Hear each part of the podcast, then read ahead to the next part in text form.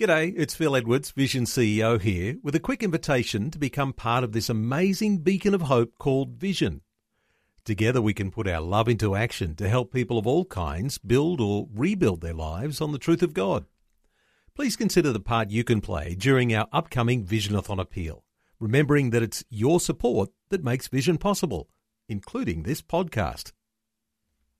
This podcast is made available by Vision Christian Media thanks to the generosity of our supporters. Your donation today means great podcasts like this remain available to help people look to God daily. Please make your donation today at vision.org.au. Today with Jeff Vines, author, pastor, apologist, and Bible teacher, with a straight talking message from the Word. If you don't determine what your life is about, I'm telling you, life is going to be disappointing and you're going to live with chronic discontent.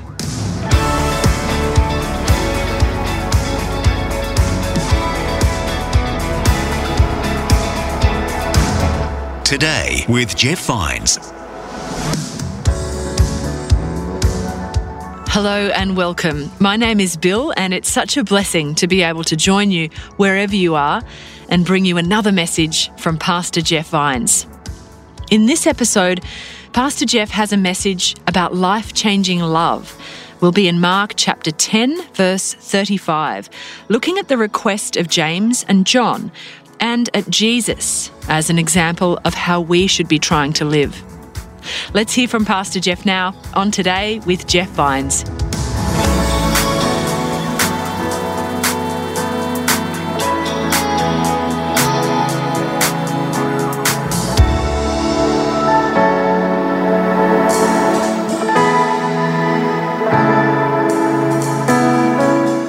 While you're turning to Mark chapter 10, verse 35, uh, follow me here just a second. Probably somewhere around a dozen times a year, I will echo my favorite Soren Kierkegaard quote. Now, Soren Kierkegaard is a Danish philosopher, great philosopher, great reading, and he said this. He said, I have learned to determine or live life backwards. I have learned to live life backwards. First, determine the goal, and then live life accordingly. Listen, sooner or later in your life, you have got to determine the goal of your life. What it is that you're living for. Why it is that you exist. If you don't do that, two things are going to happen. One, you're going to flounder all your life from this thing to that thing, this thing to that thing, and you're going to live, secondly, with a chronic discontent. Because the soul knows very well when it doesn't have purpose or meaning, when it doesn't know why it's living. And you can do this at a very young age. When you determine that that is the goal of your life, to be used by God, to be reconciled, restored completely to God and with God, you're going to make decisions all of your life based on that goal. If you don't determine what your life is about, young people, the sooner you do it, the better. I'm telling you, life is going to be disappointing and you're going to live with chronic discontent. Now, when we come to Mark 10, Jesus makes a transition away from doing all these miracles to trying to get it through the thick skulls of the disciples how it is that we all should be living. And he gives us yet another distinction between Jesus' way of life and all the other religions and philosophies to come to that conclusion so that we all may walk out of here knowing, okay, I got it. This is what Jesus says is the object of my life. This is the purpose. And this is how I then should live. In order for us to have the answer, we've got to go through some rugged terrain. So are you ready? Holding Mark 10. Let me start out like this. When I, when I was in high school, I have three brothers. The older brother's Tim. Three years under him is me, Jeff. And one year under me is Tony. He's the troublemaker of the family. Everybody has one, and if he were here, he would tell you that he, he is the troublemaker, and still today he's the troublemaker, and he takes a certain amount of pride in that. And then there's three years after him is our youngest brother, Jody, who's just the perfect child according to my mother. And so, youngest kid, you know how that goes. My brother Tony, he was one year behind me, so when he was getting ready to graduate junior high school, I was a little nervous because he was always getting in fights, and I seemed to be able to avoid them. And I knew when he came up to high school that then I was going to have to protect my little brother. That's what big brothers do. It's our spiritual gift. We beat them up at home, protect them in public. and so I knew if he was going to get in fights, I was going to have to be there for him. We, I guess school was probably two weeks into the new season. Two weeks. And already I'm at one end of the school building and my friends come running. Jeff, you better come quickly. Your brother Tony's in a fight. I'm thinking, two weeks. And I got four years of this. So I'm running down thinking, I said, by the way, who's he in a fight with? And they said, he's in a fight with Terrence. Now, Terrence was the biggest, baddest kid in school. So I know both of us are going to get our clocks clean. Both of us. So I'm running down the hallway thinking, oh, this is it. You know, and I turn the corner right in front of the gymnasium where the fight's taking place. And there on the ground is Terrence. And my brother, little brother Tony, is making him submit, which means he now became the biggest, baddest boy in school. and from that day forward, I looked at my little brother totally different with a certain amount of healthy respect and fear and wondered why he had allowed me to beat him up at home all these years. And also said to myself, from now on, when I pick on him, I'll do it in front of my parents in case I need to be rescued. now, you would think that the Zebedee brothers, James and John, two of Jesus' disciples, would have been around Jesus enough by now to have a healthy respect and fear. Here's the guy that said to the winds and the waves, Be still, and they just stopped. Now, that's some pretty awesome power. But the Zebedee brothers, James and John, come to Jesus and they come to him really demanding something. They come and they say, Jesus, there's something we want from you. And Jesus' response is so gentle. He doesn't say, Boys, you want to start over and say, May I, please? But Jesus just says, Okay, fellas, what do you want? And they said, We want, when you come into your kingdom, for one of us to sit on the right and one of us to sit on your left. Wow. See, they still thought Jesus' kingdom was going to be earthly, that he was going to overthrow the Roman powers and Israel would be restored to its rightful place, and that James and John would be on the right and the left. Peter did the same thing. When Jesus started talking about dying on the cross, Peter rebuked Jesus and said, Stop that silly talk. You're going to be in charge and you're going to rule, and I'm going to be your right hand man. In Matthew chapter 20, it's quite humorous because Matthew's version of the story is that James and John didn't ask directly, that they actually got their mommy to go to Jesus and ask on their behalf. Read it sometime, verse 20, Matthew 20. So Zebedee's uh, sons, James and John, got their mother, and the mother went to Jesus and said, uh, Jesus, uh, I'd like you to let my, my boys be your brain trust when you come into your new kingdom, and one sit on your right and one on the left. Now, the reason I start there before we get into Jesus' response, which is what the message is about, is because I want to give some application right up front. You have to be careful as a Christ follower because here's what most of us do. Most of us spend our entire lives trying to get Jesus on board with our agenda, our plans, our goals and objectives, while he spends our entire lives trying to get us on board with his. So I ask everyone in the room, where's the place of tension right now in your life? The thing that you think you have or should have that God's not delivering. Something that you think rightfully belongs to you, and you're trying to get God involved, and there's this tension between you and God, and you just can't figure out why it's not happening. Is it possible that's your agenda? Why do you get angry with God, by the way? You get angry because you think you know how your life should be going better than He does. Where's the point of tension? Is it a roadblock, maybe? Is it a detour? And Jesus is saying, I love you. I don't want you to go this way. Stop asking. Let's go this way. You have to be careful of using Jesus as a means to an end to help you get the things you really want in life.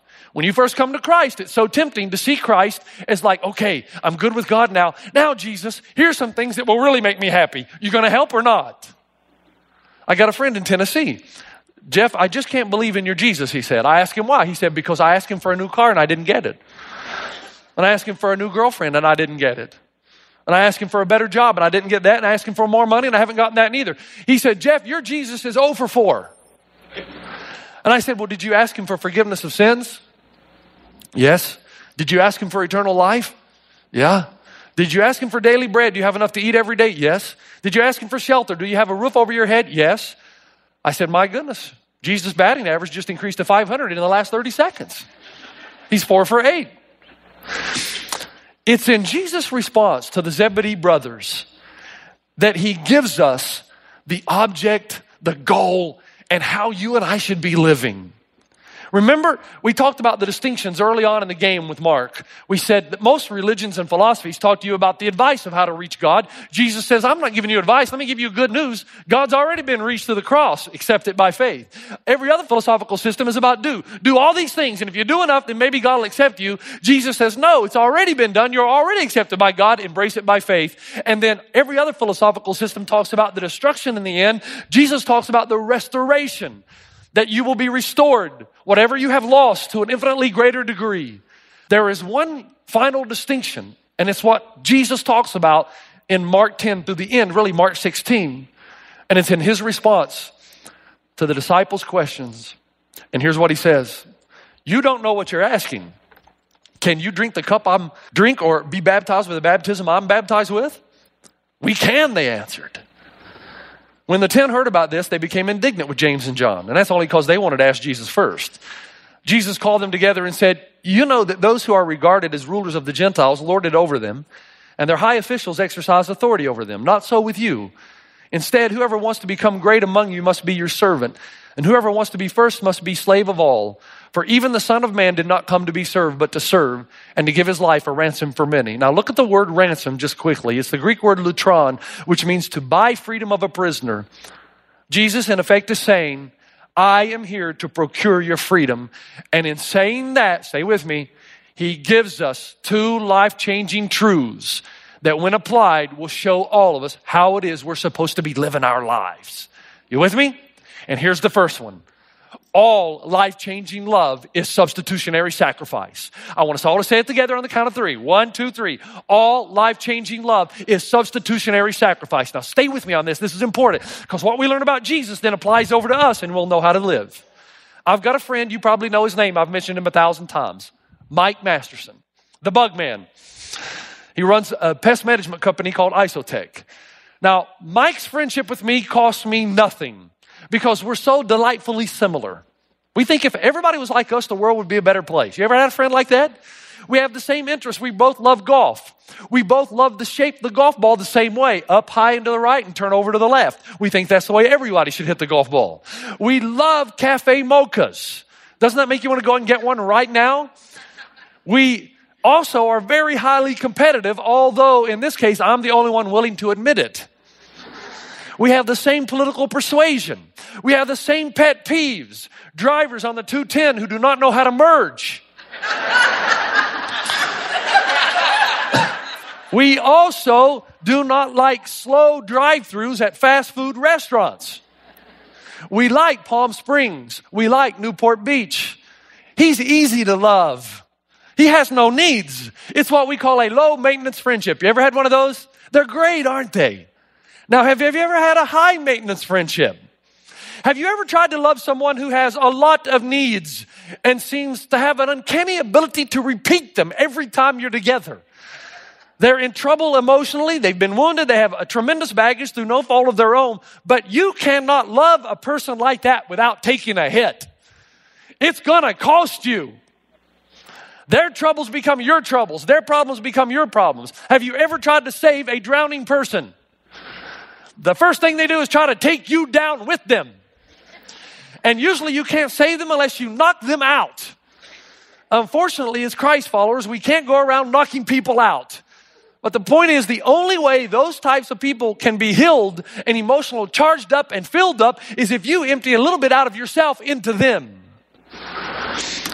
Some of your fullness will go out of yourself and it'll have to go into them and you'll find it draining to a certain degree. You know who knows this more than anybody? Mothers. Right? They, they understand this. Now, you fathers are going to be a little lost in the next five minutes, but moms know the only way that your children can grow beyond your dependency into self sufficiency is for you as the parent to abandon your own independence. And we're not talking about just for a few hours, just for a few days or weeks or months. We're talking about years. And quite frankly, have you ever tried to dress a moving child? Have you ever tried to change a diaper of a moving child? Have you ever tried to bathe a child that doesn't want to be in the water? Ask any mom. Have you ever tried to read books, the same books, over and over and over? I believe that this drives some mothers into temporary insanity. And I know this by experience. Coming home from seminary, I guess Delaney was five or six years old.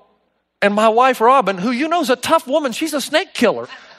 She was reading a book and I was listening. And I thought, that's it, my wife's lost it.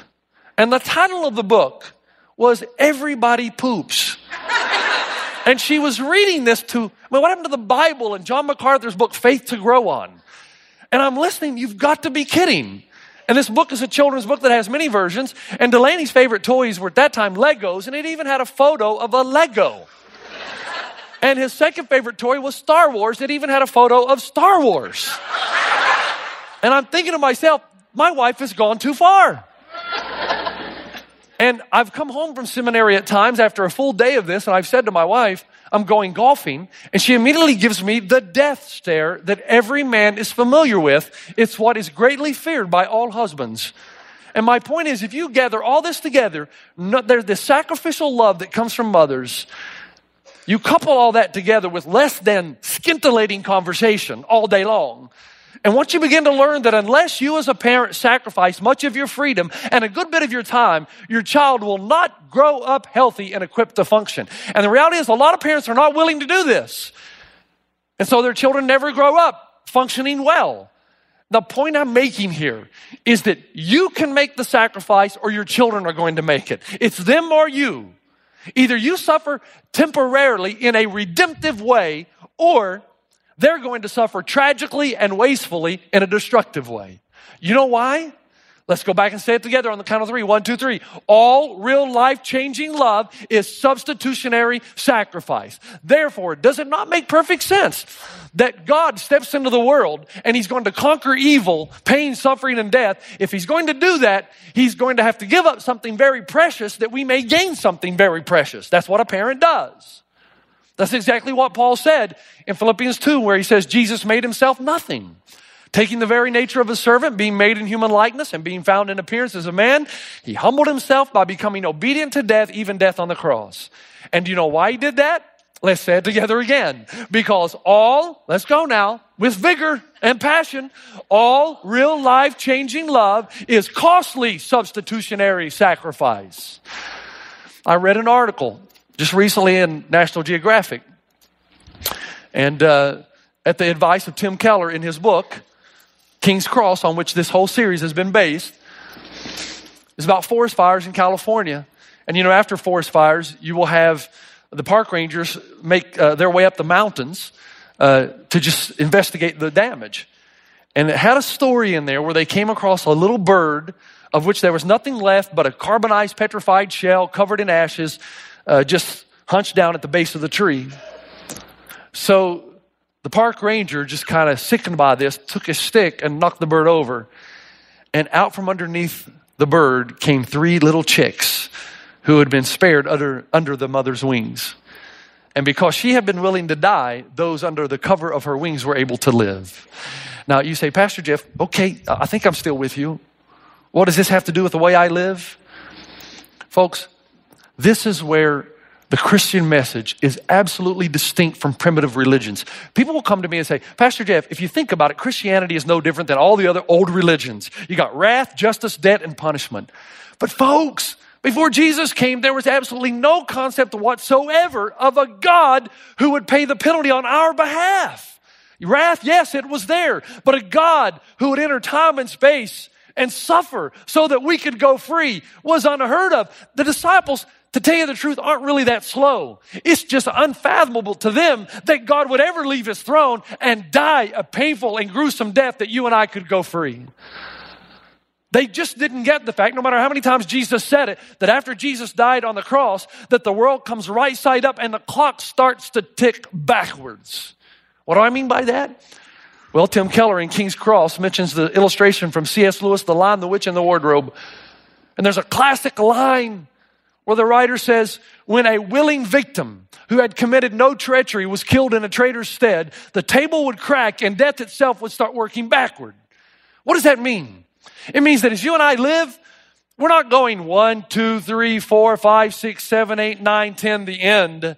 That's not our lives. Because of what Jesus did, the clock is ticking down 10, 9, 8, 7, 6, 5, 4, 3, 2, 1. New life. The life for which we've always waited. It's new life. Everything's reversed now. And we might be getting older, but the clock is ticking and it's going 10, 9, 8, and one day we'll all step through that doorway and it'll be the doorway to the life we've always wanted.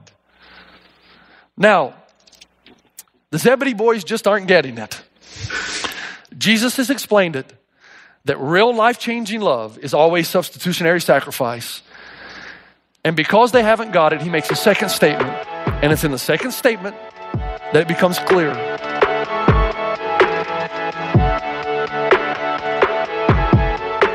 We need to pause there for today, but next time we'll come back to hear how Jesus gets his message through to James and John. Jesus came, there was absolutely no concept whatsoever of a God who would pay the penalty on our behalf. Join me for that and for more from the book of Mark here on Today with Jeff Vines.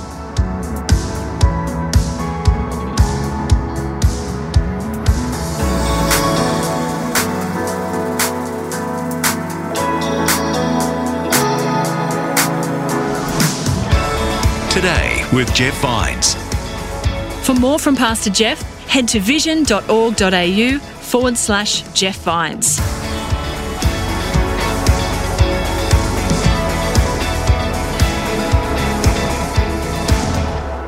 Today with Jeff Vines. Just another way Vision is connecting faith to your life. Thanks for taking time to listen to this audio on demand from Vision Christian Media. To find out more about us, go to vision.org.au.